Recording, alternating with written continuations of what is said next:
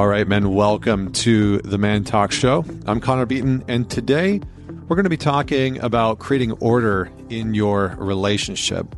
Now, order is one of those things that are is absolutely imperative for a man. It's, it's something that we, we crave, we desire, but we also have a very tumultuous relationship with it because for some of us, the order that was imposed on us growing up, maybe by our fathers, by the lack of them, Uh, not being around, or by the hyper punishment-oriented version that order was installed into our lives, can create a, a tumultuous relationship at best.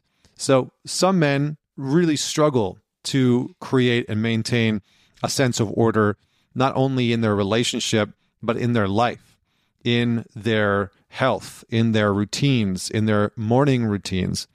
And this lack of order and structure can plague a man, can cause chaos in his life. Because we as men, oftentimes, not always, but for most men, find a deep sense of purpose and meaning in developing that order. And that order actually serves a very specific function, which is to bring us a certain level of freedom and coherence. And coherence is a very important experience for a man because co- coherence is about consistency. Coherence is about unifying ourselves, our intentions, our internal experiences with the direction that we want to move. So if a man is has order, then he feels a sense of coherence and connection, not only to consistency, not only to a, a sense of organization, but to a sense that he is able to trust himself. So order is is absolutely required. Now, in a relationship, creating order can be quite challenging on a number of levels, but one of them is that we don't know how to necessarily deal with errors that might arise, with problems that might arise, with, with perceived failures. So the first step in being able to create order in your relationship is to optimize your communication and your interactions for error correction, or said another way, prioritize for error correction. Know that errors are going to happen. Know that things are going to go wrong. Let there be space, let there be a place for failures, faults, fall aparts, falling on your face, getting it wrong, forgetting things, doing it wrong. Prioritize and create room for the error correction, knowing that is it is an inherent part of not only life, but of love and relationships. Now, from a computational standpoint, this is actually quite easy to program in if you know what to do. But from a human standpoint, you can't exactly code yourself or program yourself automatically to optimize the way that you engage for error correction. So this can be quite challenging because it requires a number of things. And for many of us, what we have learned is that we are oftentimes performance-based. A lot of men have gained a, a tremendous amount of validation and worth and substance and honor and respect from their capacity to perform sexually, financially, in the boardroom. And so when errors happen, they're seen as something oftentimes that is villainized. And we can we can automatically have a response of wanting to distance ourselves to them. But unlike the computational standpoint, within the human experience, errors are a vital part of us knowing what track we're on, if things are moving in the right direction or not. Errors allow us to understand potentially a deeper part of what we are being asked to learn, how we're being asked to grow, to expand, where there is maybe a lack of structure and order, maybe where a routine needs to be implemented or a conversation needs to be had, albeit potentially confronting, or maybe it's a sign of more connection, more intimacy that is being required. And so how you optimize for error correction is by beginning to see what role, and this is a good question to ask yourself, what role did I play within the error that occurred in my relationship? And this is a very tactical, sort of pragmatic way to look at it, but it can be quite helpful to sometimes strip these things down to a, a, t- a tactical approach. So what role did I play within the error that took place? Now, you can substitute error for problem, conflict, argument, failure, disconnection, codependency. You can substitute any of those words for error. So what role did I have in that error taking place? And once you're able to see the, the your part in the error, then perhaps you have a capacity to ask the next question, which is, what order, what structure, what connection do I need to put into place in order to course correct next time, right now, in the moment?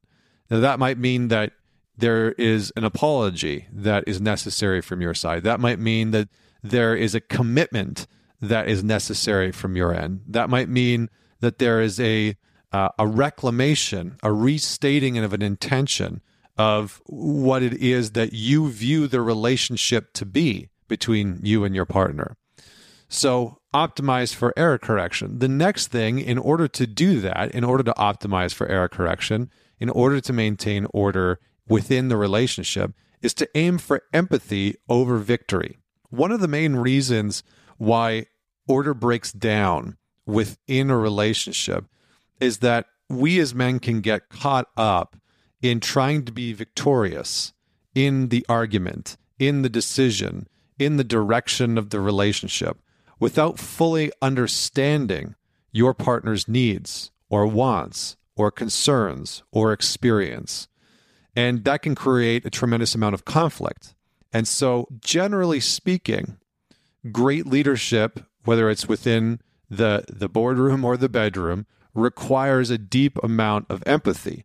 And empathy is not just the listening to someone for the sake of, yeah, yeah, I'm listening to you so that I can hear what you're saying, so that I can get you to agree with me.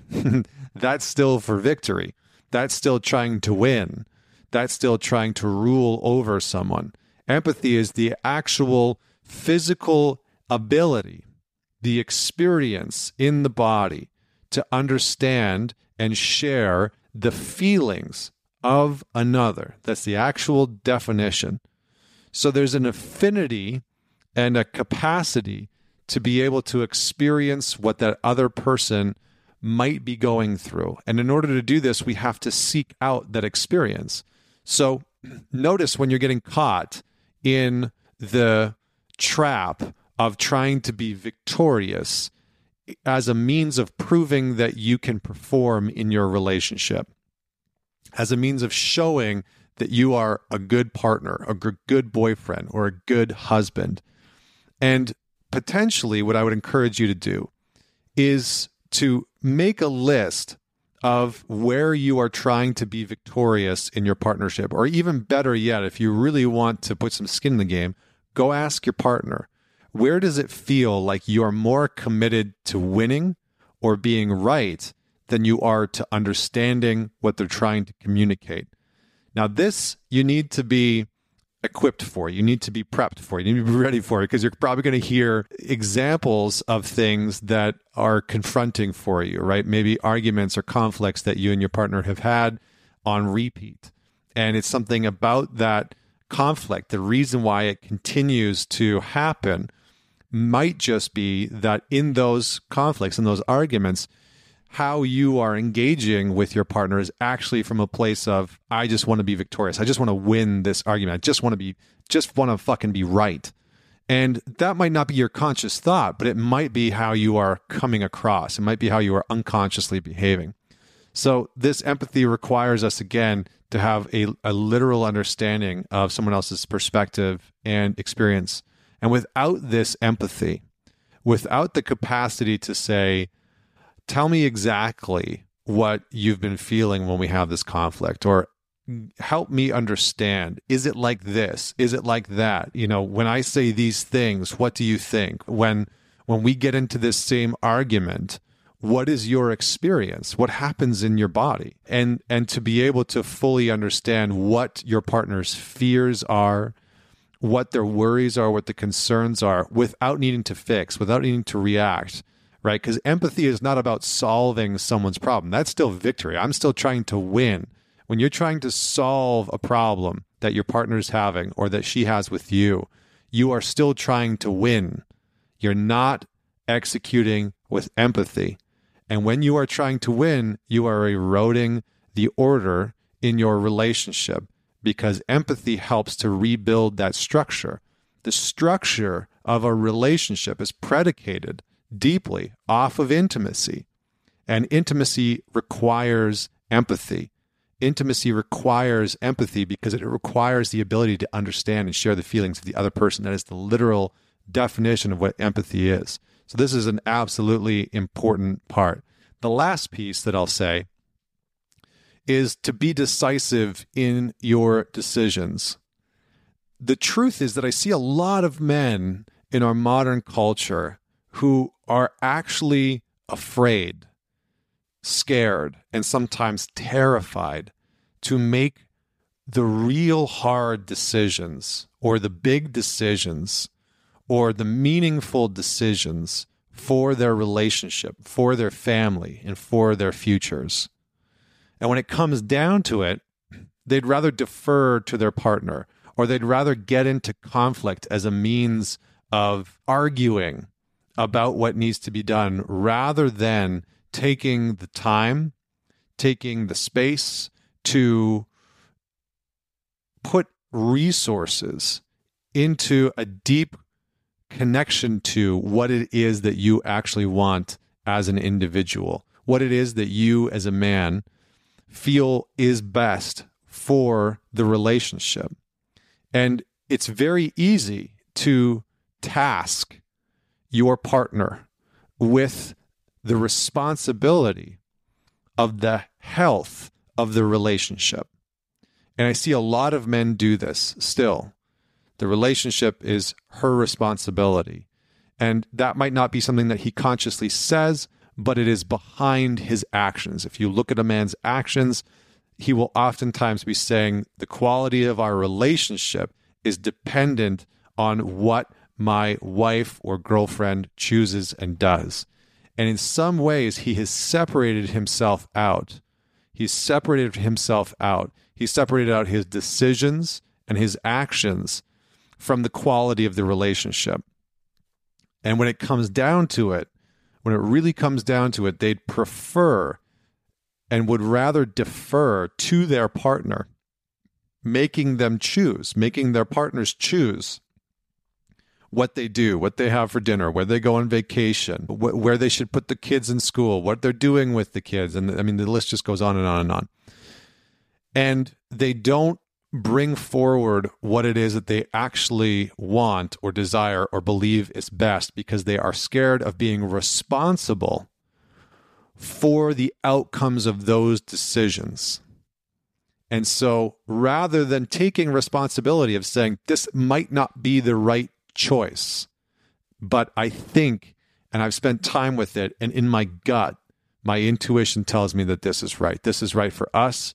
This is the best thing that I could do for our marriage. This is the best thing that I can do for our kids. And sometimes those are hard decisions, right? Sometimes those those decisions require you to, you know, to make the choice to go to therapy with your partner, to be the one that instigates that. Sometimes that means that it requires you as a as a husband to voice how you want your kids to be raised in a way that might oppose a partner's, or a direction that you want them to go within their education. But for a lot of men who are not decisive in their decisions, the inevitable outcome is resentment.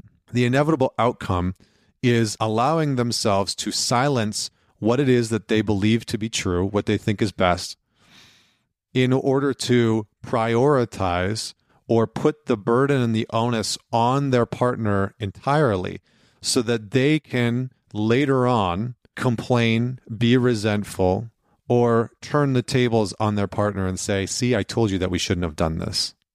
But they never really fought for it in the first place. So if you want to have a deeper quality of order and connection, because again, order here as we're describing it is just a container, a framework to allow intimacy to thrive. Order is a architecture, a relational architecture that allows intimacy to flourish and come online and for connection to be possible. And your work as a man is to bring some of that order into the relationship. Yes, your partner can do some of that. That's not, that's not it. We're just talking about you. Your role is to bring some of this into the dynamic. So be decisive in your decisions and be brutally honest with yourself about what decisions you've been avoiding in the relationship, about the relationship, about the family, about the direction of the relationship, where things are going. Be brutally honest with yourself about the decisions that you have negated and put onto the shoulders of your partner entirely because you don't want to deal with it, because it feels like a heavy burden, because it feels like a responsibility that you don't want to carry. Because sometimes we have tough decisions to make financially, relationally, sexually, for the education of our children. We have challenging decisions to make.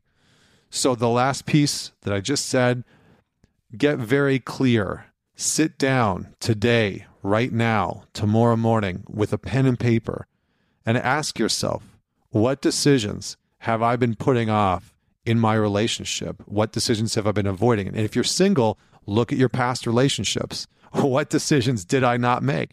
What decisions have I been avoiding in all of my relationships, in most of my relationships? And I bet you that you'll find a pattern. You'll find a pattern of disorder. You'll find a pattern of errors that continued to happen, of conversations and arguments where you showed up in pursuit of victory and not empathy for someone that you were supposed to love. And you showed up as someone who deferred the decisions to somebody else. So thanks so much for tuning in. Please share this with somebody that you know will enjoy the episode. And until next week, this is Connor Beaton signing off.